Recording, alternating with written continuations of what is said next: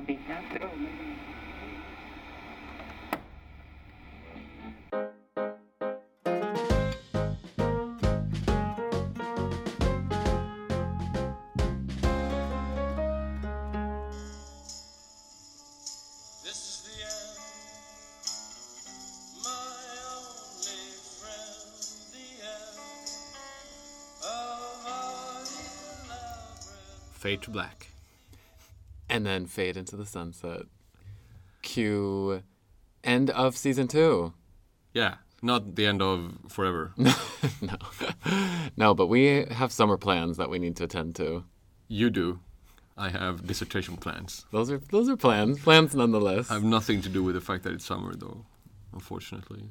But we're in the same room finally Yeah, nice to see you. since Sydney. That's true. No, we've seen each other before then, but uh, now we're recording, and it's the last season or the last episode of season two. We had a good run. Came out of the gate real fast after season one, and now we're wrapping things up. Joel and I just came back from speaking at a little um, conference for the Stockholm or Sweden Sweden. Sweden Women in Arbitration Network called Swan, and we talked about thinking outside of the box. Which is what we do. Tape, kinda. kind, kind of. But today we will talk not only to each other, but finally we've managed to lure our favorite editor slash unpaid slave worker intern expert out of the shadows and into the spotlight. Jan Kunstyr will call in from London to talk to. applause. Yeah, exactly. But he won't talk about London. He'll talk about Prague, which is the capital of the Czech Republic. For those of you who, like Brian, tend to confuse Czech Republic with Croatia. Absolutely not. or my dad who confuses Switzerland and Sweden. Yeah, he is not the only one. Let me tell you that. It happens on a regular basis. it was funny because. Sweden was playing Switzerland in the Hockey World Cup finals. And Americans were like, what's happening? Yeah, it's like the Hungarian Austrian Empire. It- it's the same. Two different countries. What? Super excited to have you on on the podcast. And then he is actually going to take over our Happy Fun Time. So we have first, we're going to talk about due process paranoia in arbitration. Um, and I will kind of lead that discussion. And then Jan will come on, To talk about Prague. talk about Prague. That's the place of arbitration, the, the finale of our place of arbitration tour. I can't believe we got an. We I didn't think we were going to get a last interview for this episode, but pulled through in the end. No joke, I think I have 10 people that I've agreed to that we would interview. So, so sorry to, to all of you, but there's plenty time. We'll do double digit number of seasons on this podcast, so we'll have plenty of time to come back to do a few other, maybe not in a series, Right. but every now and then I think it's a good segment and people seem to enjoy it. So we'll go back to all of those of those of you that, that we didn't have time for. We needed to save this one spot for, for our Czech friend. Exactly. And then he will turn the microphones on to us. I guess that doesn't make yeah, any sense. reverse interviewing. Reverse interview. And you guys will hear a little bit about us and how the podcast started and what our goals for the podcast are. And he's going to take some listener questions and pose them to us. So, super excited to have him as taking an active role in this episode. we don't really know what's coming. No, we don't. Suspense. It's going to be couples therapy for you and me. The tough questions we're Right. not expecting. So, like, what's your. Oh, I added that question. I, I have a question. Oh, really? Yeah, teaser. What is your favorite and least favorite characteristic of the other co host? Should I have researched that? you don't have to research it. no, of course not. I can just draw off of the list I have. Everything you hate about me.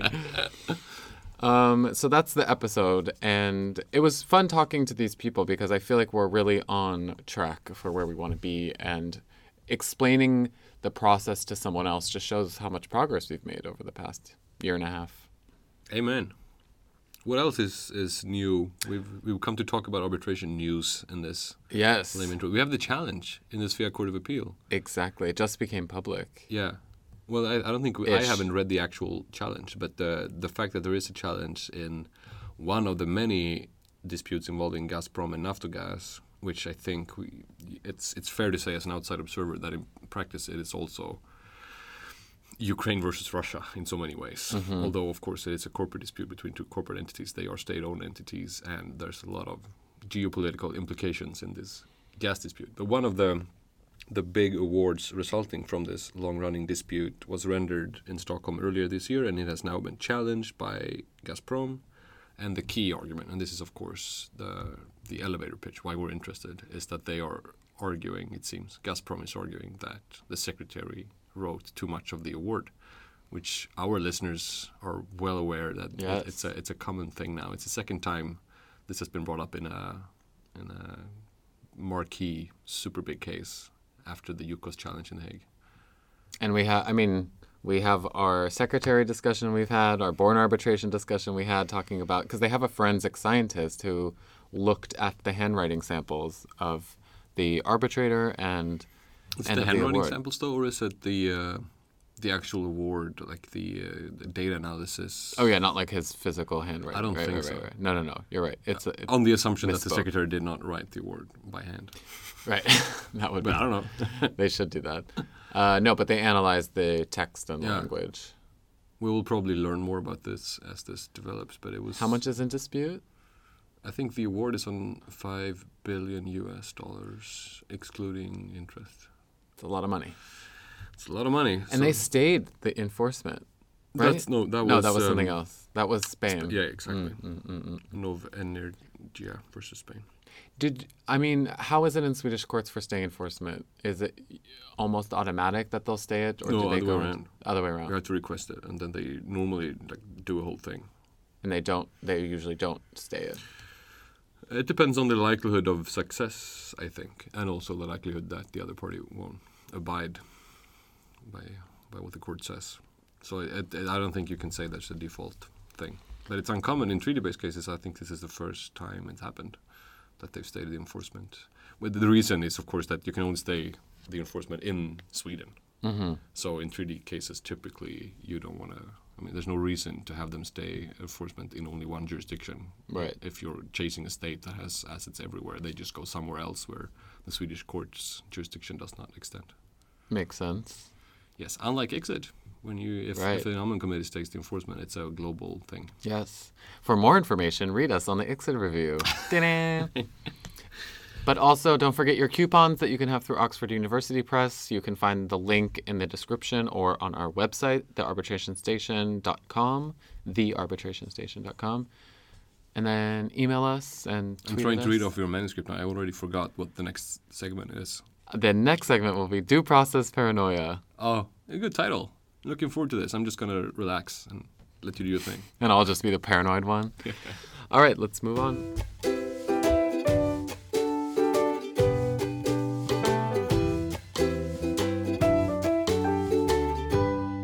Talking about due process paranoia in this first segment, uh, it's a very catchy phrase that has been tossed around. It's a good title. It's a good title. Um, and why do we call it due process paranoia? Well, basically, this comes from a 2015 the uh, Queen Mary University International Arbitration Survey, and they called it due process paranoia as a growing concern among many users of arbitration. And basically, what it means is that there's this unsaid reluctance by tribunals to act decisively in certain situations due to the fear that award will be challenged or giving a party a basis to set aside the award on the grounds that they don't have the full opportunity to present their case. Um, and what pe- the users of arbitration see is that these tribunals are being weak, that they're being paranoid, that it's uneconomic, wasteful, delay, costly to the clients. Um, and so, but I mean, I've seen this in practice as well, where you just have an arbitral tribunal who's just willing to let it all in uh, because they don't want to risk the award being set aside because a procedural decision by the arbitral tribunal refusing uh, something to be let in is Im- immediate red flag for someone to be like, okay, now we have something that we can Yeah. use as a ground. But is that a rational fear, though? Do you think if you would look at it empirically, and maybe someone has, are there more challenges year on year if we look historically? Or are parties being more reckless or, or it's speculative in bringing set aside cases, do you think, so that it's rational for arbitrators to hedge their awards? Or is it more of an irrational, like, better to be safe than sorry kind of thing? I think it's rational in the sense that more challenges are being brought on those grounds, but to think about how many are successful is a different story. Um, so, is it rational? Like, what what are you really scared of? Are you really scared that the award's going to be challenged in the first place, or the award will actually be set aside? Um, and in you know several jurisdictions, including Sweden, there hasn't been that many that have successfully been set aside on this ground. So the question is, and the debate between the community is whether this is a rational paranoia or whether there is a justification. Is there a justification for them doing this, or is it an irrational paranoia, as as the title states? Um, and the focus of this debate is primarily on efficiency. Um, but you know, we need to make sure that the tribunal is act are the, is the tribunal acting prudently in saying that they're going to let something in. And usually, I mean, usually parties are not acting in bad faith. So if you have that basic assumption that they're not acting in bad faith, if they find a piece of evidence late um, that was not known to them and they request it to be sent in, the tribunal will often err on the side of saying, okay, let's let it in give the other side a, an opportunity to comment, and then what's the harm? Well, the harm is on the other side is that it's costly and that it delays arbitration. I mean, you have, for example, Achmea has now delayed several arbitrations because the tribunal wants to make sure that everyone has an opportunity to comment instead of them making an assertive decision saying this doesn't even apply. It's interesting, but there are other cases where tribunals have gone the other way. I think there's at least one Achmea case, or one case where intra-EU matters might be relevant. I can't remember which one it is now, but I remember reading, I think on IAReporter, that one tribunal said, well, it's too late. I mean, Right. we, we can't take this in now. We're about to render our award. It's way too late. Sorry. And they rejected the, I assume, the state's proposal to introduce Achmea into the record and have the other party comment on it. Right. So and see, yeah, that's an example of a tribunal being apparently not weak. You know, a, a tribunal making a decision because you know what? In these these especially investment cases, you have live disputes that are like living, breathing things that are constantly happening. It's almost impossible to. I mean, it's impossible to say, okay, now nothing's going to happen in this investment that has last decades and will continue to last decades. Like any things will constantly be happening, so you just have to put your foot down at some point. And it's also, I guess, what matters is when the tribunal, in this case, then rejects the, the, the, the party that wants to introduce something new at a late stage. It's the way in which they do it as well. Yes. It's not, you're not rejecting due process simply by rejecting a claim. No. It's the way in which you do it. If it's reasoned and it's timely and it's reasonable, then of course it's it's like with the um, the arbitrators who do not participate that we also discussed on some other segment earlier in season one. And think. deliberations. Yeah, exactly. It's- If you were given the opportunity to participate and everything was like formally there, but you you just didn't participate yourself, Right. That doesn't mean that you know your uh, due process rights were violated Right. because you were given the opportunity. So if if you can like uh, argue why you want to have this case introduced at a late stage, and the tribunal weighs pros and cons and you know efficiency versus finality or whatever, and then they reason and they say no, Yeah. you don't, you don't necessarily have a due process violation claim. I think. No. I'm no. But if you think about, for example, in investment cases where of, uh, uh, oftentimes a law will be the basis for the violation of the treaty, and let's say the government says, well, when we change governments in a couple months after the hearing, if we change governments in a couple months, the plan is to change the law so there won't be a violation anymore, and that will affect damages and interest and future damages. So let's wait and the tribunal really has to put their foot down. But there is paranoia to be like, well, they they just admitted that they're going to change their behavior, so how can we not let that in? Yeah. Um, so there's, but there's, like you're saying, it's just a basis, a, a, a function of pr- procedural fairness. Um, and there's people that have justified this paranoia, or just like the question you were asking, whether it's a justified um, or a rational idea. But there's some reasons for being cautious. Um, the first one being that arbitration is a one-stop shop. Uh, you can't bring the arbitration again; it can't be appealed. So the tribunals will say, "Okay, well, this is the only time the parties will be able to resolve their dispute and have their their cases heard. Let's let everything in because you know they're not going to have a chance to do it again. That's one. The second one is that the substantive dissatisfaction is probably more likely a result in a challenge of the award if the party also feels procedurally dissatisfied. Right? You're going to be like the award sucked because we didn't have a chance to bring in this, this, and this. So usually the losers are going to be the one that bring these types of claims, of course. Um, a procedural request is usually on the record. This is a third rationale. So, as I said before, it, you know, this is going to be on the record as a way for the losing party to then challenge it because it's been on the record and memorialized in the PO or um, in the procedural history of the award. Um, the fourth one, uh, making pers- cautious procedural decisions may be compared to paying an insurance premium against an unlikely but extremely damaging event. Um, so, if the award is set aside or enforcement is refused, the entire arbitration may have been for nothing, just because you didn't let in that late piece of evidence, right? Then we all got to go back to the drawing board. Um, and then challenges challenges take months, and they cost. I mean, months on a good day and they cost a lot of money for the clients. They cost a lot of legal, I mean, legal costs back and forth between the parties. It's it's not easy to go through a challenge proceeding. Sometimes they'll stay enforcement, so you're not getting your money. So if you have the users of arbitration being happy, quote unquote, with the process, um, they might be happier knowing that they don't have to go through the challenge. Um, you don't know which jurisdiction it will be set aside in, so you don't know how they view these types of things. So you don't know whether your procedural irregularity in the future, or no, I mean, you know where it's going to be set aside in, or sought enforce- enforcement enforcement, exactly. under the New York Convention, I guess the that you didn't have the opportunity to present your case or whatever the Article Five ground is. Right. So it might happen. You might have enforcement rejected, which is not typically as bad as having the whole thing set aside, but it could be. It could m- maybe where the main Yeah. amount of assets are. Um, and the last one that I've found is that complaints due to two, about due process paranoia typically come from parties that found the length and cost of an arbitral proceeding frustrated, but who ultimately win. Um, so you want to err on the side of procedural generosity and allow th- the late filing of evidence in that case.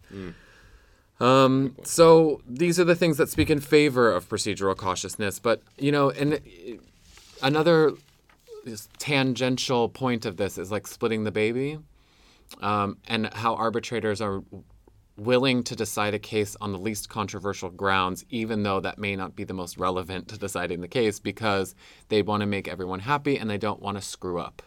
Um, and that's what it is with this. Per- They'd rather not research when certain late evidence should be filed and not, than actually go through the process and make a possibly more just decision. Um, and I, I mean, we could have a whole podcast on splitting the baby, uh, whether you think that should be done. Yeah. And what they said, I mean, there's been some articles written on this, and I think that they said the better, the, the best way to deal with this is to let everything in because there are so many considerations for cautiousness, but to um, make a cost award more, more sensitive, right? So you're saying, okay, we let everything in, but you lost, and some of your requests were a bit insane. And so you delayed the whole thing. and, exactly, yeah. so legal costs should be awarded. But in this scenario, because now we're talking about when one party wants to introduce something, Mm-hmm. I assume the other party gets to comment yes, normally yes, before the tribunal. Mm-hmm. does does anything. Then how often do you think it is that that party just, for all the reasons we just talked about, is is fine? You say sure, let it in, or you immediately go into counsel mode and you say no, no, no, and then you get counsel mode. You're never gonna let it in. Uh, even I mean, just because it's late, it's late, it's late, it's late. So you by definition have two parties that disagree on whether or not it should be admitted. Yeah. The only, I mean, yeah, you just have you go into counsel mode. I mean, I don't want to. I I want to say that I do everything like objectively, and but you advocate for your client, and there's something inherently wrong in giving in late evidence because usually, unless something comes up, like there's a new change in law or something, any factual piece of evidence will not change the case. Yeah. And any legal, and then you have to decide whether a tribunal, for example, a legal question comes up, whether they sua sponte can bring up um, that they want to have the parties address a new case that came out that could maybe affect the case, i.e., Achmea. Let me ask you something that's uh, on a very related but still separate Mm-hmm. topic, which is something I've been been- I'm working on right now as part of my dissertation. So I don't want to give Oh. anything away before you know buy the book, pay for it. There's uh, but it, it's, it's not it's not an original thought because it's it's been advanced by Remy Gerbay, I think his name is, who used to work at the LCIA, and now is a practicing lawyer and an arbitrator, but who also wrote a doctoral dissertation on arbitral institutions. And the type of decision making they're doing. And he mm-hmm. discusses due process a lot. And this is interesting. And I've been looking, of course, at the SCC and ICC and their treaty based work. And I think it's very interesting if you draw a parallel here to where, where institutions are making decisions. So they are also extending deadlines, for example, when one party is late, before there's a tribunal in place Yeah, yeah, yeah. they appoint arbitrators, they hear challenges against arbitrators, they designate the place of arbitration, they do a bunch of stuff, but there are no, no due process requirements at all, as we understand it typically when it comes to institutional decision making. The parties don't even get the re- get reasons, they don't get to comment, there's no way to challenge. Like if, if an institution Like says an extension of a time limit. Exactly. Or like if, if an institution says uh, this arbitrator can still be on, reject a challenge against an arbitrator. They don't they don't give reasons for why they reject the challenge, and there's no way you can take that. Typically, I guess you can go to the court at the place of arbitration, ask them to like, you know, I don't know, overrule. the- Yeah. you, you can't do that really. So in that scenario, I mean, because in all these cases, if there were no institution involved, these decisions would instead be made by tribunals Right. they would designate the place of arbitration. They would hear challenges against a colleague, etc. And in those cases, you have all these due process requirements, and you can challenge in court at the end of the day if the tribunal does something wrong. Mm-hmm. But if the institution is the one making the supposed, you know, procedural Yeah. mistake, there's no way you can challenge it, really. That's really interesting. Yeah, no, I mean, what, what you can't set it aside on procedural regularity because of an institution decision. No, because they formally don't make decisions. No. But in practice, it's sort of a blurred line situation that they make some decisions that can still influence the procedure, although they seem to be like administrative on the face of it. yeah, Appointing an arbitrator is a big thing. It's a big thing in a dispute. this is thesis worthy, Joel. Thank you. And you're talking about this in your dissertation. Yes, I, I want to. I'm trying to get all the, the pieces together. That's why I was asking you now. I was hoping you would g- provide me with like a unifying thread that would tie my thoughts together. no, I mean it, it it's it it makes sense and I think it is very related to this because the arbitral institution is also an organization that it has clients, which is the arbitral users, arbitration users. So they need to make sure that everyone's happy. And they also need to make sure that that there's the practical realities of dealing with arbitrators that are busy. So and I remember working at the SCC thinking about extensions, I never thought about, okay, well, what are the parties going to think about this and their due process rights? I never thought about that. Maybe Exactly, and you're also in that scenario. It's a it's at least in theory, it's a collective decision making as well. Right. Where when the tribunal makes a decision, it's very clear that it is a tribunal.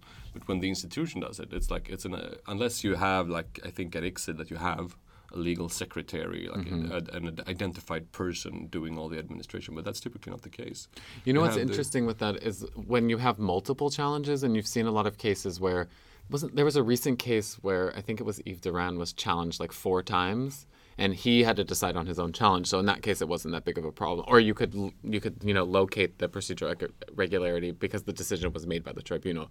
But in cases where decisions of challenges to arbitrator where the tribunal has been constituted, for example, if there's an appointing authority, Yeah.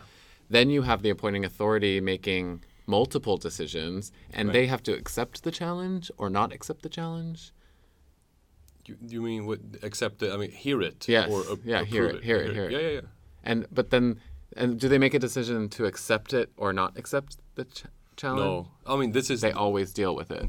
uh, with very few exceptions. No reasons are ever given, Right. not even to the parties. Right. So I mean, in theory, I guess you, you, you first have to look at the admissibility of the challenge. Right. Is it timely and yada yada? There are rules for that, and then you have to rule on the merits of, of the actual challenge. But that's just supposition on my end. I'm guessing because Yeah. I haven't seen any challenge decisions, but just a few ones.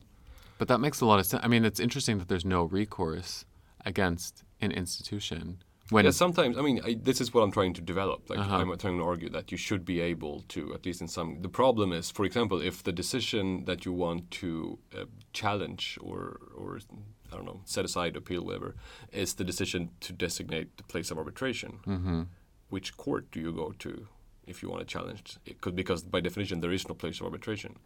So the ICC says uh, Paris, but Yeah. but neither party wanted Paris. And say hypothetically, both parties agree that we will have the place of arbitration in Switzerland, and then ICC wants it to be in Paris, and Right. ICC says Paris. Although both parties, that this wouldn't happen. But, No. but just for for argument. yeah, exactly. Which court do you go to then? Because if your argument is we don't want Paris to be the place of arbitration, you can't go to the courts in Paris and say you you guys don't have jurisdiction because this is not the place of arbitration. Right. You can't go anywhere else because No. there is no place of So it, it's a whole like uh, chicken and the egg thing as well. So which is which is the competent court or the forum to go to challenge an institution's procedural error. But as parties, you have the arbitration agreement that says that you appoint the S or the, you have the SCC administ- or the ICC administer to your dispute, and in the rules it says if no seat has been designated by the parties or can be agreed upon by the parties, one shall be des- designated by the institution. Yeah. So But you could argue a, a due process violation if the parties agreed, for example, and the institution anyway designated something. and then where does that go? Yeah, in theory. But I mean, th- these things happen. Reality Yeah. always trumps what you can make up. So e- even though it sounds stupid, I'm sure this has happened. Right. Maybe not with the ICC, but with a smaller institution somewhere that they mm-hmm. they did something that the parties had expressly agreed not to do, and then you can't challenge what the institution does, unlike when the tribunal does it in an ad hoc scenario. Interesting. Right? Yeah. Good. There should be like an institutional appellate body for institutional Exactly, a decisions. multilateral yeah. uh, annulment committee for. Should we write our own convention, John? it's going to be called the Brian Convention. Sorry, called it. Okay. All right, we talk. Interesting discussion. Yeah, let's let's let's bring on our unsung hero, Joel, uh, Jan Kunstyr.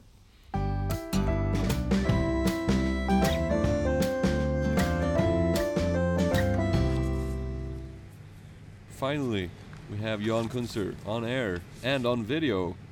But no one can see it. No, that's true. We haven't expanded the podcast concept to to a video cast, but we can see Jan, and you're in London. Welcome, Jan. Finally. Oh, yeah.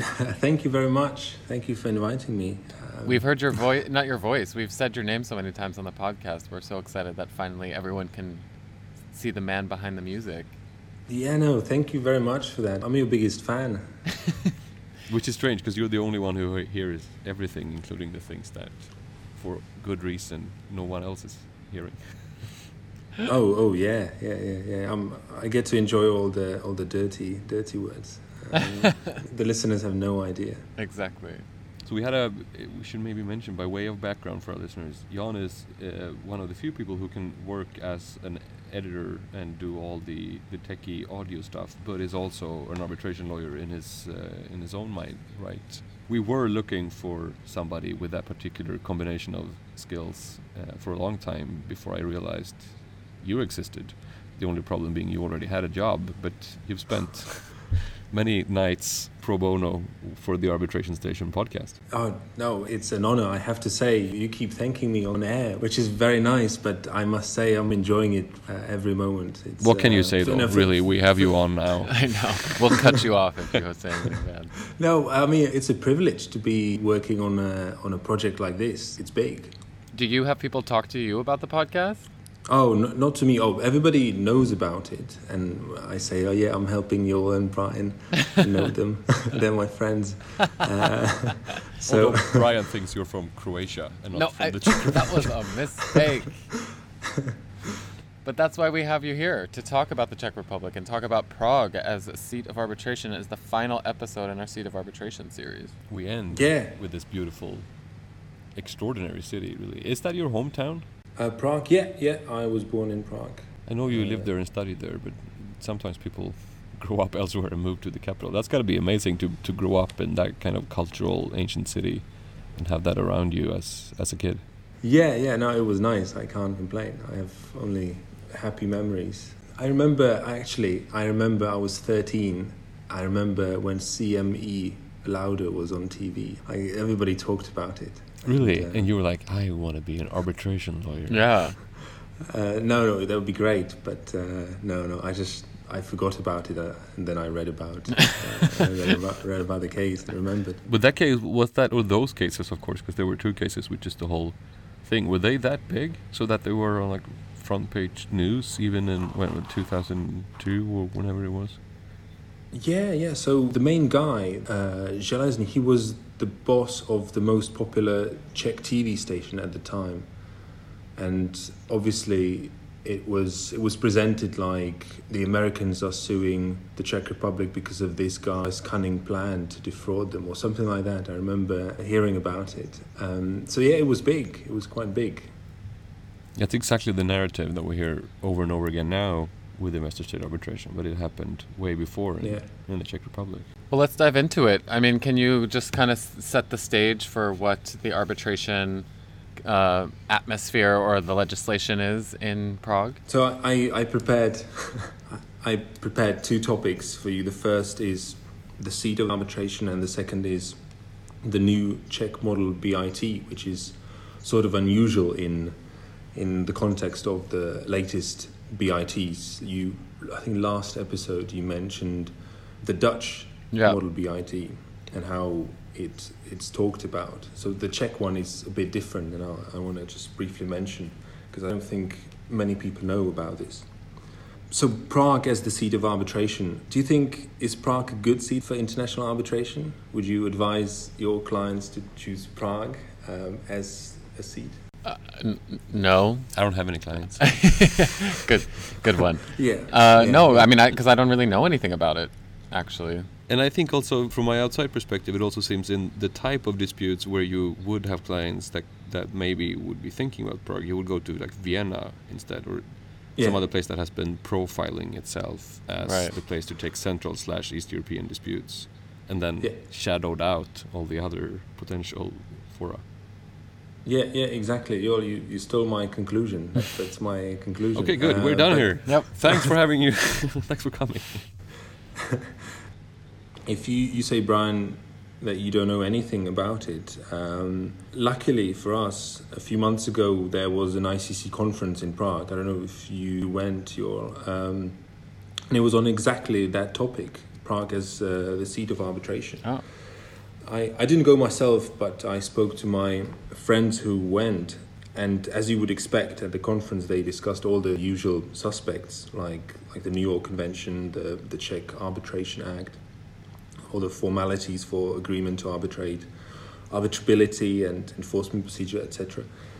And the general conclusion was that, not surprisingly, Prague is is a great venue. It's, uh, It's arbitration venue. friendly. Right. Uh, but but there, no, it's it's a great venue, but it's not a great seat uh, of arbitration.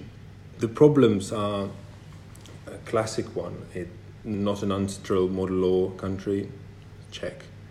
Judges uh, uh, don't have experience with arbitration. Another Czech. There- No there's pun a wide- intended. yeah, yeah. There's a there's a wide reading of uh, public policy as as the ground for setting aside, and uh, yeah, the courts are not really helpful in assisting uh, arbitrations. You know, I, I can't imagine an emergency arbitrator trying to enforce anything uh, in Czech. Oh. Yeah, so, so the, the, these problems are quite usual to not so arbitration friendly jurisdictions. Uh, and you talked about the cliche of arbitration friendliness and unfriendliness before.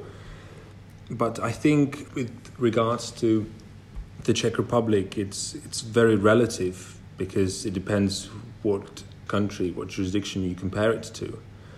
Because Prague is arbitration friendlier than some other countries, but if you compare it to uh, Stockholm, London, uh, uh, Amsterdam, uh, Vienna, or Frankfurt, uh, Geneva, obviously it, it doesn't stand a chance.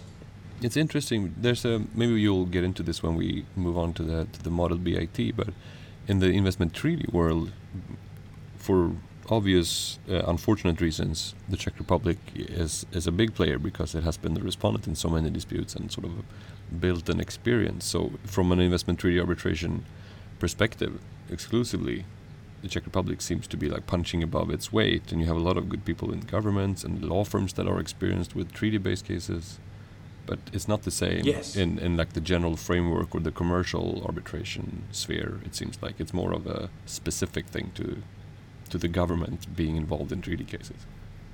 Yeah, yeah, yeah. That's that's exactly correct. I'm I'm gonna touch upon that later because in investment treaty arbitration realm, the, the position's quite unique. Um, I should say very unique. On, I was Uh, about to, to the say But, beauty uh, of interviewing Jan. but uh, in in investment treaty arbitration, it's a different uh, different case. Where do these? I mean, just totally practical level, uh, I mean, this, I'm the practical side of this. Where does it? Uh, let's say there's an interim measure and uh, arbitration seated in the Czech Republic. Where does that go? Or if you're setting aside an award in the Czech Republic, where would that go? Or in Prague? Uh, it would go to the the first instance to, to the Okay. district court. And actually, um, yeah, let, why not? Let let me let me jump into one of the cases I wanted to give as an example Perfect.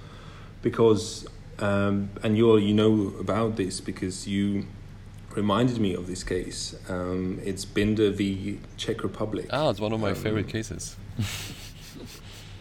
It's it's it's an investment treaty case which was seated in Prague.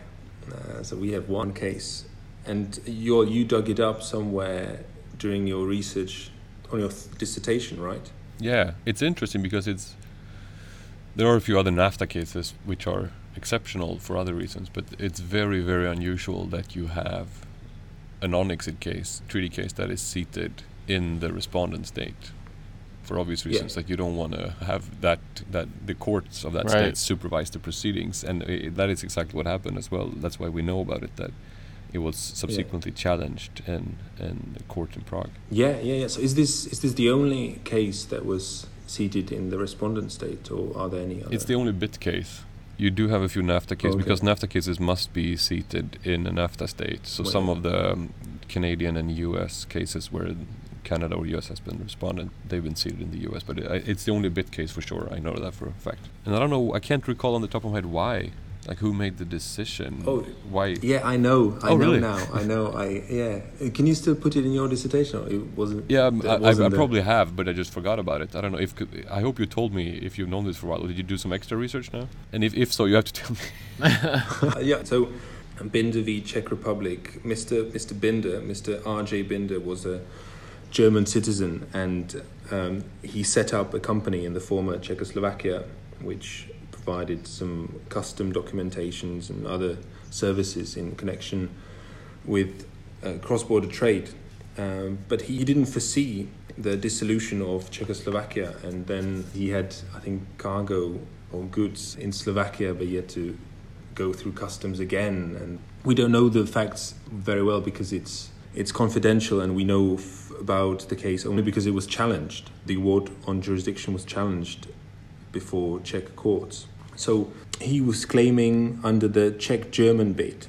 He claimed breach of FET standard and he claimed damages around 150 to 200 million dollars at that time. The interesting part is that he instructed a law firm, which, although renowned, they didn't have much experience with investment treaty arbitration, so they talked to the state and they agreed to have the proceedings seated in, in Prague. Oh, Ah. That's conveniently. unfortunate. Yeah, It yeah, ended up yeah, being yeah. unfortunate, I think, for a while at least, right? For a while, exactly, yeah, for a while. So they agreed to have a ad hoc arbitration, three-person panel, and after the award on jurisdiction, which confirmed the tribunal confirmed its jurisdiction, of course, the Czech Republic applied to have to have it annulled at the Czech District Court, which uh, obliged and annulled the award. It was in 2009. Uh, the Czech state argued that the BIT was terminated because of accession of the Czech Republic to the EU, which the court didn't address, but it addressed the second objection, uh, the second argument that Mr. Binder was a dual national. It turned out that he was a dual national and he resided both in, in the Czech Republic and Germany. And um, One of Brian's friends. Amateur. yeah, exactly. I was going to say, uh, just like Brian. but um, we don't know what the tribunal said about this. It it could have been quite interesting arguments. But have, have you addressed dual citizenship on the podcast as a as a substantive? As a happy fun time topic. Yeah, I, I, I, I just quizzed Brian on other people. Yeah, Oh, yeah, okay. yeah. No, but we also talked about it substantively. The Oh, yeah, yeah, Venezuela did. case and, Mhm. and all these. Yes, Oh, yes, yeah. we have. Yeah, Pey Yeah, yeah, yeah, yeah, yeah, yeah. I remember. Because all the Czech documentation had him as a Czech national. It didn't have him as dual. So probably he was Czech in Czech and uh, German in Germany, which didn't help him, and the court just annulled the award. Without him being in court, right? He wasn't even, I think, served notice, or there was some sort of uh, confusion on the way. So that that's why I was interested in it because he wasn't actively taking part because he doesn't even, he didn't even know there was a set aside or so he claimed because he was in Germany. he Germany. was in Germany. Yeah, at this point he hired some Swedish lawyers. Um, he he appealed after this at the municipal court, and the municipal court vacated the district court's decision for the award on jurisdiction could not be reviewed by the Czech courts. Let me let me explain. There's a, there's a provision in the Czech Arbitration Act saying that procedural decisions cannot be reviewed. We have a similar thing in the Swedish Arbitration Act where the distinction is final or not. So in Sweden, you can also only challenge final awards, where the tribunal either says we have no jurisdiction, bye bye, or where they uh, rule on the merits. Yeah. So, so when commentators comment on, on this case, they, they say it was a it was a good decision. It was the right decision for not so right reasons. That's a, sort of an example of how the Czech courts decide on arbitration. It's a great example because it shows A, that there's a problem with the Arbitration Act, and B, that the courts don't even know what they're talking I mean, not that they don't know what they're talking about, but they themselves haven't really developed the case law to be able to rely on certain jurisprudence constant on how, the, how to interpret. But this was t- 10 years ago, almost. And Yeah. the Czech Republic Yeah. has now been a member of the EU for a long time and, and also seen a lot of cases as a respondent state. Do you think it's changed? Is it is it moving in some direction or is arbitration still not a priority among the, the in the judiciary or in, in the in Oh. legislation? I, th- I think it's changing sort of naturally. It's a generational change. It's about legal culture. My uh, friends or colleagues who are now waiting to be appointed as judges or assistant judges wouldn't decide like this, would know what to do or where to seek information. But um, that's that's a question. Will it ever change? Because it's it's a it's a vicious circle. You don't have clients. You don't have arbitrations. You, you don't uh, judges don't uh, get exposure to, to arbitration. So I'm afraid that the that the outlook is a bit grim. Uh, and So there's no reforms on the horizon. Go for the beer. Go for the beer. yeah, exactly. yeah, so when I talked about this to my colleagues, they they said, uh, "Why are you talking negatively about your country? That there won't be a good podcast." But um, that's that's probably why I also prepared the Czech bo- model BIT to talk about. Oh, I was going to say that's that's an area where you can speak What a more great transition. Probably That I think is it's more positive because the Czech Republic has uh, has quite a quite an experience with investment treaty arbitration, lots of cases. Why do you think that is? Why do you think they have a lot of cases? Yeah, it's a, it's actually a good question, but I guess the obvious like guesswork would be one they have a lot of investment treaties. Yeah, and they were all concluded more or less in like the late 80s early 90s in that kind of generation of BITs where arbitration clauses are very open-ended all the definitions are open-ended like the old generation of BITs and then of course they transition from a market economy yeah, to to a market economy from a not so market based economy and that transition i guess Privatization is a huge exactly breeding ground for disputes. so many many of these cases are from the 1990s at least the ones prior to the now the older renewables cases but ect cases but many of those like binder and cme and all these they are emanating from market reforms in the 90s yeah. That's that's absolutely correct. But that doesn't explain why it's the Czech Republic and not Slovakia or or Poland.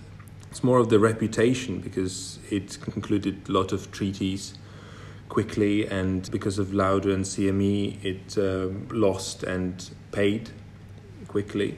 Some say that it has a or had a reputation of of an easy opponent.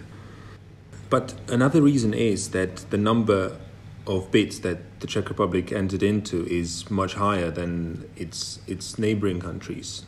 It's close. I think it's closer to Germany than to, to Slovakia.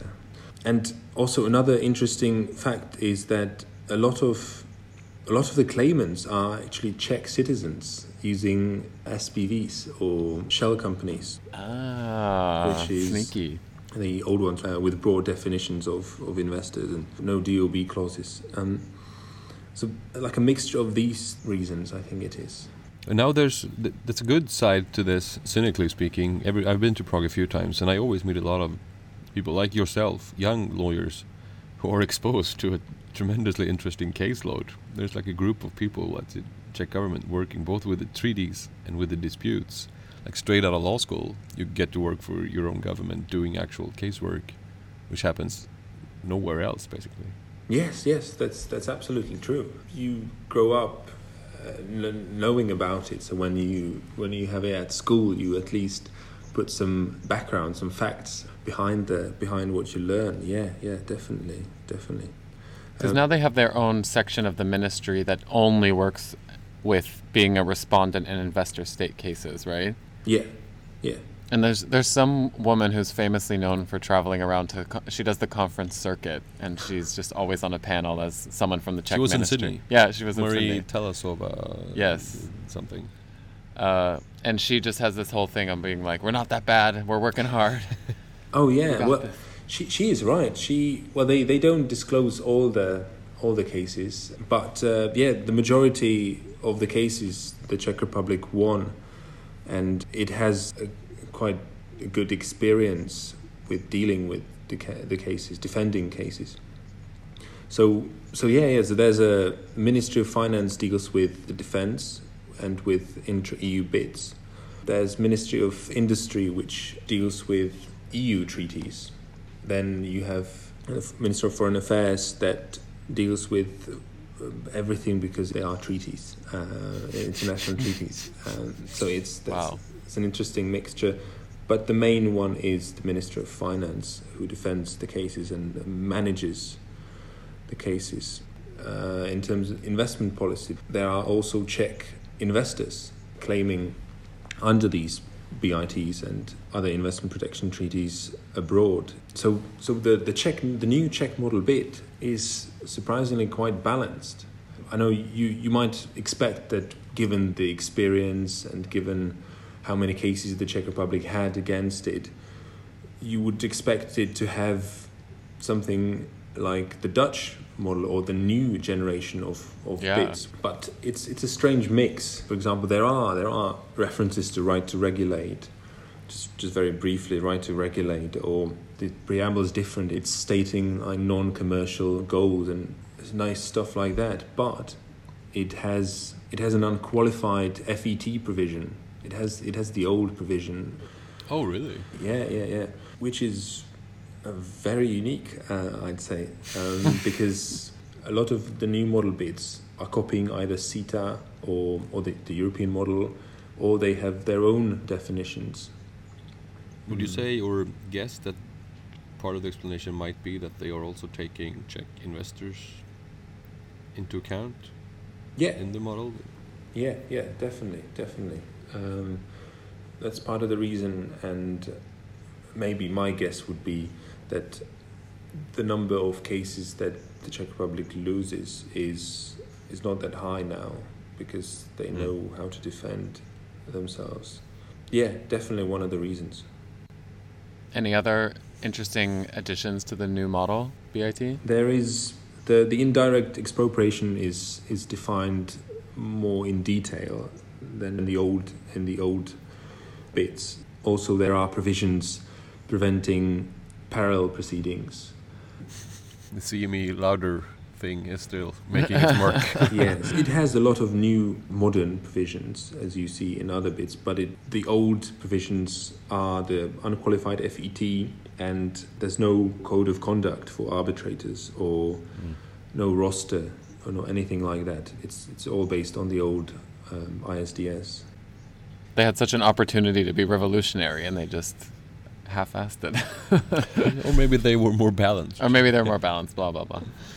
You've been a not necessarily a good ambassador, but a good independent, critical voice looking in from the outside at the the Czech arbitration world.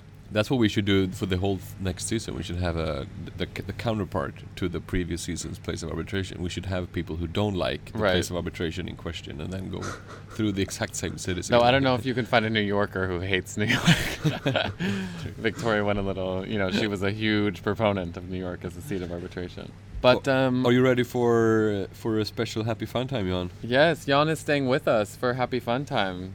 We Oh, yeah. roped him into another one.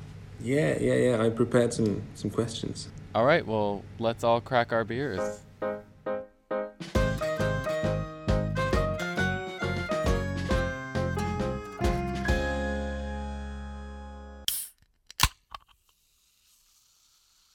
Oh, that sounds good.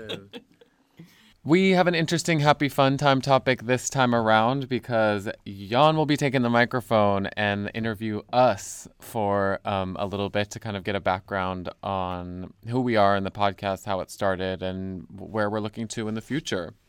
We think we don't really know what he's gonna ask, so Oh yeah, we don't know anything actually. So we're we are all yours, Jan, until we think it gets out of hand, then we'll take it right back.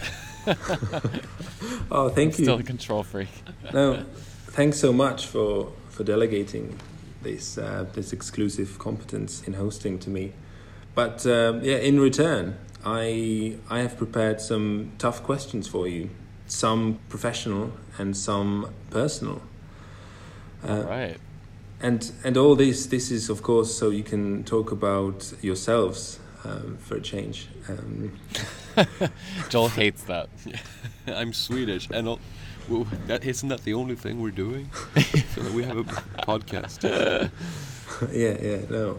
I think the the listeners know that, that the podcast isn't about yourselves or your dissertations or um, your Jewish grandmothers, but uh, yeah, exactly. Esther, I love that. but uh, no, seriously, I think actually what I think is that this is exactly what we listeners like to have two two very likable people talking to us about our favorite topics, and and this is the this is I think a big reason why the podcast is is successful. So I think you've done an amazing job. Two seasons of the arbitration station. Thanks, Jan. Thanks, and, and thank you. Yeah, thank So- so have you. Um, oh, and of course, you travelled to Sydney uh, and brought the ICCA conference to the common people like us, uh, which was great. I really liked it. Uh, Eager for the people. um, and uh, like I said, from my experience talking to people here, everybody, or the students, I talked to some LSE students, they all knew about the arbitration station, which uh, That's so cool. yeah, it was so cool. So I think I'll be speaking uh, on behalf of all our listeners when I say thank you so much for all this really fantastic achievement. We're smiling. I know.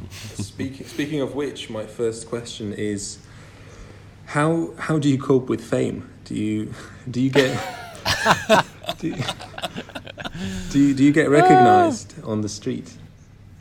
Well, Joel is so obsessed with fame. He started to get Botox, and he's getting a facelift next week because he's just very um, vain in that in that way. Uh, no, me and or Joel and I have very funny stories about um, getting noticed, and I think we mentioned it on the podcast. Not noticed, but I was arbitrating at the FDI Moot, and someone turns to me and says, "That voice sounds familiar," um, and then I told her that it was the arbitration station, and so I I I think it's it's fun because it's completely the opposite of what this job is. That's true. It's a lot of attention rather mm. than fame. I think fame is a, is a strong word in this context, and it's only voice based so Right. far, fortunately. So no recognitions other than the few voice recognitions in very specific contexts like moot courts. Yeah, because we have our cartoon faces on the website and on our Twitter, so people don't really know the the exact likeness that they're looking for. Yeah, was this deliberate or no, No, Joel just had one, and I was jealous that he had a cartoon of himself, so I got one. it's, it's like five bucks. You can get it from this guy in Philippines or Indonesia who who, Yeah. who does thousands per day for a living. We should get one of Jan. yeah, yeah, we really should. We'll we put it that, on yeah. the website. Take take a photo, send it to us. Yes. and we will have this guy Wow. do a cartoon one. You can use it for your CV. Thank you very much. Um, and good to know that you're still humble and um, didn't get fame go into your heads. Uh, but now I have a question more going more to the past. Uh, how did you two first meet? We met at Stockholm's uh, Chamber of Commerce when we were at the Arbitration Institute, and I had been working for like a month or two, and then Joel walked in with his coiffed hair, and I was like, "Who is this guy? Uh, and why is he trying to take my job?" uh, even though I was on secondment, I was uh, threatened for no reason, and so I actually didn't get. I didn't even want to. You were my superior. Yeah, I was. Technically, I worked for you. Yeah. It's not like I was taking your job. I was doing your. dirty work. Yeah. Uh, and then we didn't talk for like the first month because Joel was just in and out a bit. And then how did we start talking? I don't know. Joel was being nosy or something. Yeah, I have no memory actually how it happened. But that's that's where we met, and then I Mm. guess we just liked each other and started talking, and then it just kept on going from that. Wish we had a better story. Oh, but Yeah. who, whose idea was it to, to make a podcast? I think it was Joel's actually. Yes, I think it so, was. we were sitting at a bar and drinking, and we were getting into one of our extremely nerdy uh, discussions about an inane topic in arbitration, and, and we we I mean we were laughing and we dealt with it in such a you know carefree way that it was just a bit relaxed and uh, Joel's like I think we should we should do a podcast this would be hilarious and then he said that a couple of times and then I said well I think I know how to record that kind of don't laugh Jan because you're like you don't know anything uh, right Yeah, I think that's pretty. And we also listened to the same kind of podcast. We Yes. had like a similar similar uh, frame of reference for what, what we wanted to do and what, what could be Mm. done. And then we went on the iTunes app and searched arbitration and realized there wasn't anything Mm. um, in the format that we would want, which was a bit more casual, talking about the real issues, not generic, you know, talking about real international arbitration issues exclusively and not international trade law with Yeah. one or two episodes in arbitration. So then we said there's a void and we could fill it. And we know how thirsty arbitration lawyers are Oh. about getting information. Yeah, yeah, but you li- did you listen to Mike McIlwrath's uh, podcasts? He was actually the first Yeah. person almost uh, who, who uh, to reach out to us. I mean, he in the in the world of established arbitration lawyers, he was Mm. very enthusiastic, and other people contacted us saying you should talk to this guy Yeah. because he. Yeah, I listened to it only after we started ours actually, Mm. but it, it was so good, but uh, so ahead of its time. Yeah. Yeah. in so many ways because there was no you know, you know serial hadn't happened yet where or like podcast like that that Yeah. brought podcasts into the pocket of every person under the age of 45 so he was he was uh, ahead of the curve whereas we I think got lucky timing wise uh, and could do benefit from technological development Yeah, yeah, yeah. I, I remember listening to his podcasts. I really liked them. It was, it, he he interviewed Thomas Wälde um, in, in person. I, oh he passed away in like 2008 yeah, I know. I know. That's why it, it's, it, it's really old. He was he was way ahead of his time. I was, did I even have internet access Yeah, yeah, I know. exactly.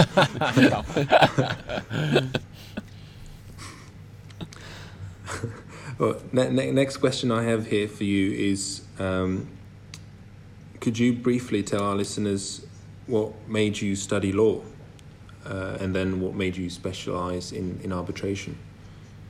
That's an interesting question. That's a good question. Better than the answers will be, I think. For me, I have yet again. There's no good story. I did. A, I studied a lot of other stuff. I think it disclosed a few episodes ago that I wanted to be a librarian or work in a bookshop for for a long time. And then, so I did a lot of that, like literature stuff. And then I studied political science. And eventually, I realized I just needed to get a job. I had applied for law school, been accepted, and rejected the spot maybe two or three years in a row because it just seemed rational but boring, like something I should do, but I'm I don't want to. And then I just grew up and realized I need an actual job, and and uh, committed to law school. And then arbitration was just a, a random. It was for me. It was actually investment arbitration more than commercial arbitration, which I think is rare Very rare. because I was interested in public international law, but I also wanted to do something that had sort of a practical, real life thing, and I was looking for that. I was into competition law for a while, which is similar in the sense that it's like international transactions, but also public policy, politics stuff. But then when I found investment treaty arbitration and read a few books by Jan Paulsson, it was a good a good match. It, it all came together, and then luckily, as you know, Jan, we started the master's program in Uppsala uh, right about the time that I when I, I was trying to figure out what to do with my life. So uh, there were there was an academic opportunity. They wanted people with uh, scholarly ambitions, uh, junior people, to to be involved. So it just worked out that I could start on that path. For me, getting into law was a really, it was not a decision. Uh, when I was two years old, my parents said that I often said, no, you know why? When they said, like, oh, Brian, do you want to do this? And I would say, no, you know why? And then they said, you're going to be a lawyer. And then my mom's Jewish. And so she said, of course, you have to be one of two things a lawyer or a doctor. So they just kept in brainwashing me to be a lawyer. So when I was graduating university, I said, what am I going to do? I obviously am going to go to law school because that's what I was taught. I was brainwashed. And then I went to law school and I realized, oh, I don't know if I want to do all this. And then I did a special course with Horacio Grigera Naón and um, Claudia Frutos Peterson, who's now the managing partner at Curtis in DC. And I did a, a course in international commercial arbitration, and I thought this is exactly what I want to do. I found what I wanted to do. I took the course, um, loved it, and then uh, American University had did not have a team for the Frankfurt investment moot, so we found out about the moot, and then I was a s- part. I was um, a representative for our student organization, you know, our ABA, it's it's called, and they. Um, so I knew how to get funding. So I got funding. We put like a little ragtag team together, and then we did the Frankfurt moot, and that's how I got to Stockholm, uh, because one of the judges was Swedish. So it kind of all fell into place once I realized that arbitration was what I wanted to do. But you were always very international, it seems. Yeah, and More then so I, than me, at least. and then I saw public international law and like ran the other way. I was like border disputes. That's not very fun. Well, I mean, Uh, you speak more languages, and you had always, it seems. I wanted to work abroad, Yeah. and this was the only way as a lawyer to do it. Mm. Uh, and so it just seemed like the I, I came on a gold mine. Nice, nice. I uh, really both really interesting stories. Um, Not really. Dry British humor. uh, I wasn't. It wasn't Both sarcastic. I, I meant it really. Yeah. So, so how is it like working with uh, with each other? How's it working? How's it working with? Uh, It is. We can say you can say so many uh, bad things on other topics, but working together, I have to say, is a pleasure. It, it's just seamlessly. We know each other so well at this point, so it's it's just, and we're also equally lazy and hardworking at the same time. So it's uh, one of us is always working when the other is lazy, and then we have a natural like back and forth. You do that now, so that I can do nothing for a while. It was such a natural divide because Joel does the social media and answers emails and and listener outreach, which I find completely cumbersome and tedious. But Joel is on it and engaging our you know people on Twitter and stuff like that. But there was no question of being like who's going to do the Twitter feed. It Joel just started doing it, and just like I started doing the editing, and then I outsourced it. uh, and then what I mean, what else do I do for the pod? I mean, it just happens sometimes, and then and then other divides happened where it was like I do more commercial, Joel does more investment stuff, I do more practical stuff, Joel does more academic. So then the divide just happened so naturally that it made that it made it pretty easy. Have we fought? I don't think so. I have never fought with a single person in my life. I'm so afraid of conflicts. I, I, I'd rather just give up and walk away. So No. Yeah, But you thi- are way more combative. I am very combative. Uh, I would s- no, we haven't fought. No one's dropped the ball Yeah, we both have it similarly. at some point. Yeah, yeah. Yeah, but it's understanding. I mean, it's it's equal parts uh, laziness, equal parts hardworking. I think you're right, yeah. and not having, you know, it's we're and that's how we approach the tone of the arbitration station is that it's Yeah. supposed to be relaxed, and so it would be completely counterintuitive for us to hold each other to this gold standard of you know diligence and reliability. so, do you have a do you have an do you have a favorite podcast? I mean, do, do you have a favorite episode? It will come as no surprise to the regular listeners that I very much enjoyed the conversation with, with Taylor on her book. That I think I've Yeah. been mentioning that about six times after Yeah. we had that. That was very good. And Good- also, I, good I episode. enjoyed Brian uh, talking about traveling with his colleagues. hate it. Um, I think I would s- I would answer this in two parts. I think where if when I had talked to people and they're like, "N- "Tell me one episode I should listen to," I tell them t- the Taylor St. John one just because it's the most uh, innovative, I think, on an old topic. But uh, I think we're at our best when we talk about languages. Um, I think that's when we have a good report. And I remember editing it and sending it to Joel and being like, "This was a good one." Uh, and then as far as where I think the podcast should be, I think the arbitration, uh, the Africa one was a great one because we were talking to two people on the African continent about, you know, how their work in Africa and and and moving Africa forward as you know in the arbitration community, but also talking about Nigeria and the legal reforms happening in Nigeria. To think that the two of us sitting in the first season would be able to do something like that, that's uh, pretty exciting. I think the segment we've received the most feedback from also is the the um, the not so happy fun uh, happy fun time Oh, on right. the Me Too discussion that we had, which was not rehearsed or thought through that much, but was a very heartfelt conversation that I felt strongly about. That uh, wa- was timing wise happened uh, at a time when this was being discussed, uh, of course, in general society, but also in our business. And I think it was uh, something that I that, that I felt strongly for, which is maybe not always the case when you're talking about procedural orders. Yeah, and, and is it also the, the most downloaded episode, or do you have some data on that? Shit, I don't know. Data's not our strong suit. Um, we we were actually thinking about whether we would talk about how many listeners we have.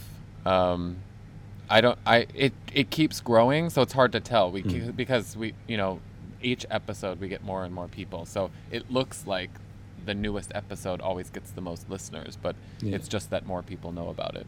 So it's really it's hard to tell.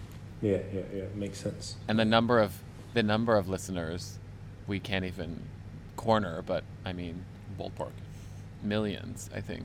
Just kidding. We should be able to figure it down, break break it down episode per episode, right? There's got to be a function somewhere in the software, because that's a good. Qu- Jan's question is good. We haven't thought about that. Like, which is the most popular one? yeah. Not that it necessarily is, because it's. I, I- I think it seems from what I've been able to gather so far that it's a pretty consistent uh, listenership.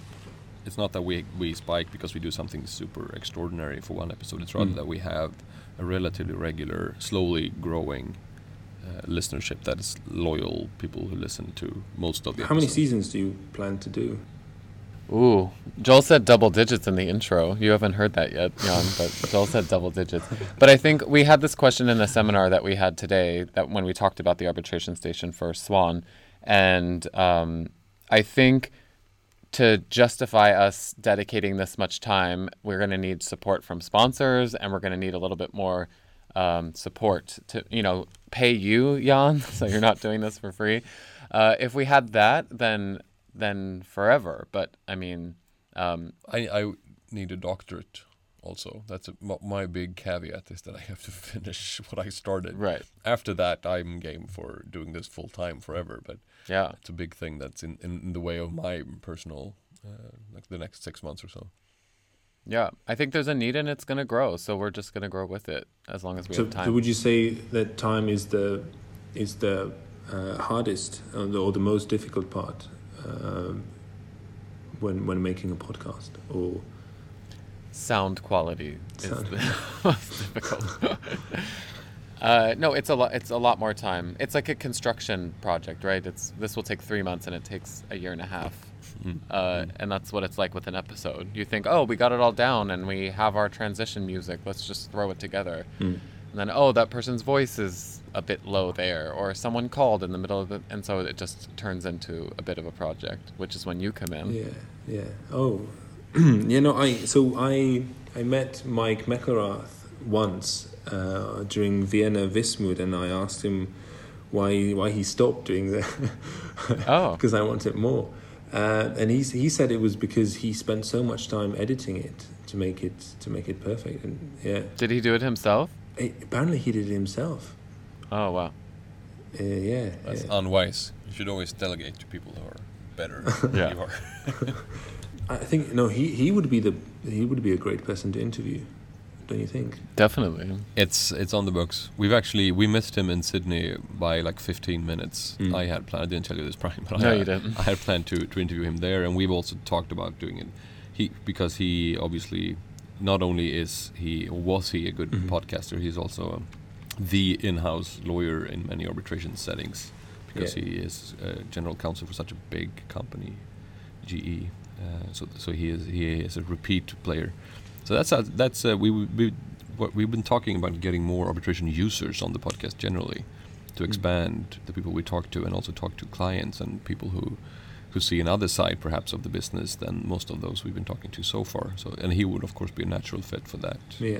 type of, of uh, conversation. Absolutely. Definitely. Uh, you say you want to broaden the range of, or the type of people. Uh, what, have you have you thought about inviting somebody from a, a layperson, like say from uh, which has connection with arbitration? You know, we talked about the Economist uh, writing about uh, arbitration, or the Wall Street That- yeah. Wall Street Journal, uh, like um, journalists. Um, because I, You- I you think can- yeah. Sorry. No, no, you you go. I was just saying, you, you, you can tell from the video that we have now that we have that skeptical lawyer frowns. Like, ah. We're like lay people. no, but you're right. yeah, that's a good point.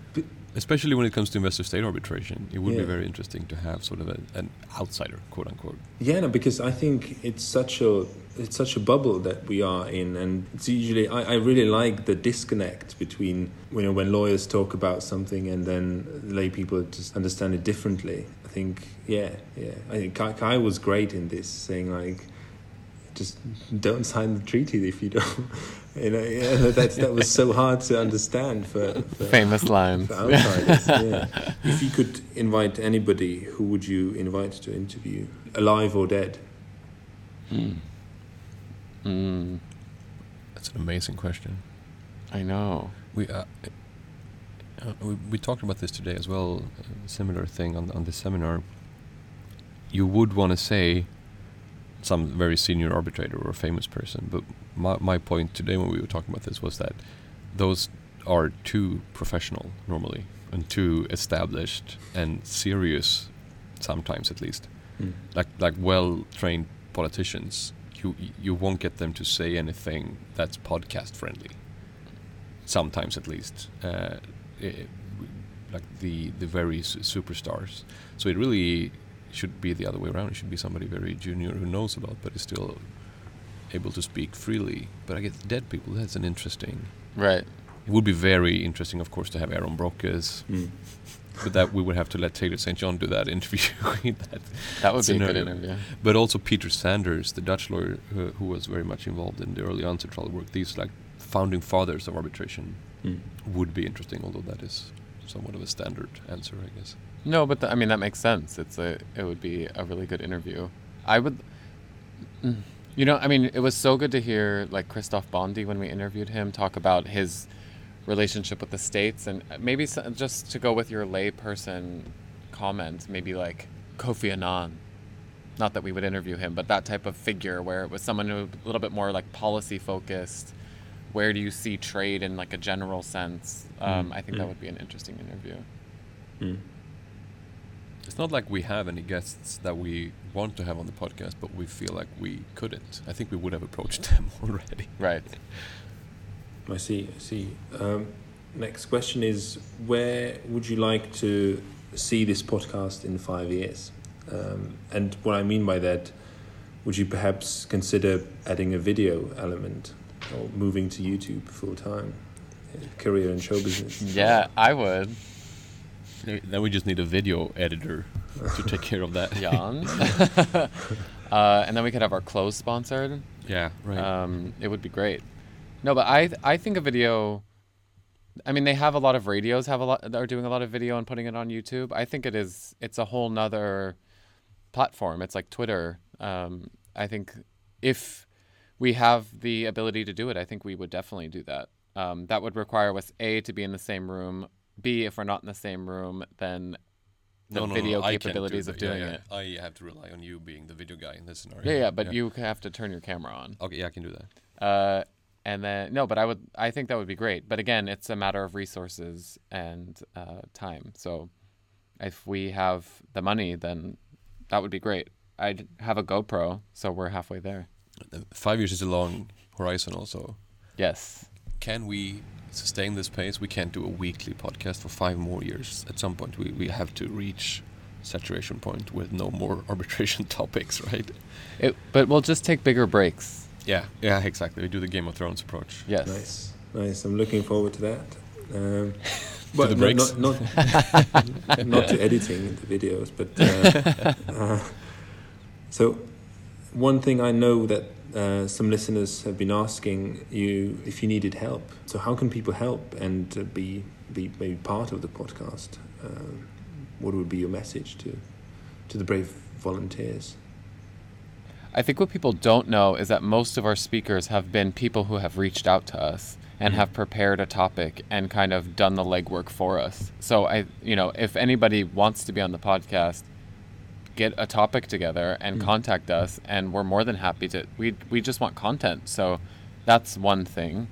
Uh, the second thing is to have your firm or organization that you're a part of sponsor us, and then And these community aspects is what Yeah. we have to figure out uh, now during the hiatus that is coming up in four minutes. or so, right. like, how, how, how can we uh, amplify the community aspects? Because there are so many people, and we have really no good way of connecting or utilizing the fact that we have now a community of people Mm. that we talk to one on one. Basically, I think we need to think long and hard on how to do that better. Yeah. And if we're senior enough, we can just have people research for us as well. Mm, mm. That's a good target. also. We'll take interns, free interns. Excellent. That, that's it from me. Um, That's it for all of us then. Yeah, thanks, Basically. Jan. Thank you for all your no, work. thank thank you for, for inviting me. I had so much fun being on, on the other side. It's uh, so difficult. How do you do it every Uh. week? Uh, But you're alone. There's two of us, and that what we that's Yeah, what we were saying. that's There's always it, if one zones out, the other one is always. it's true. it's true. But um, so that will do it for us for season two. Don't forget to, if you want to reach out to us, to contact us at the arbitration station at gmail.com or tweet at Joel, even though it's a break time at the arb station. Um, and I'll probably retweet it because that's all my Twitter is. Um, and then don't forget we have our Oxford University Press coupon codes on the website. Um, anything else? no, go out, have a good summer, and do something that has nothing to do with arbitration. Absolutely.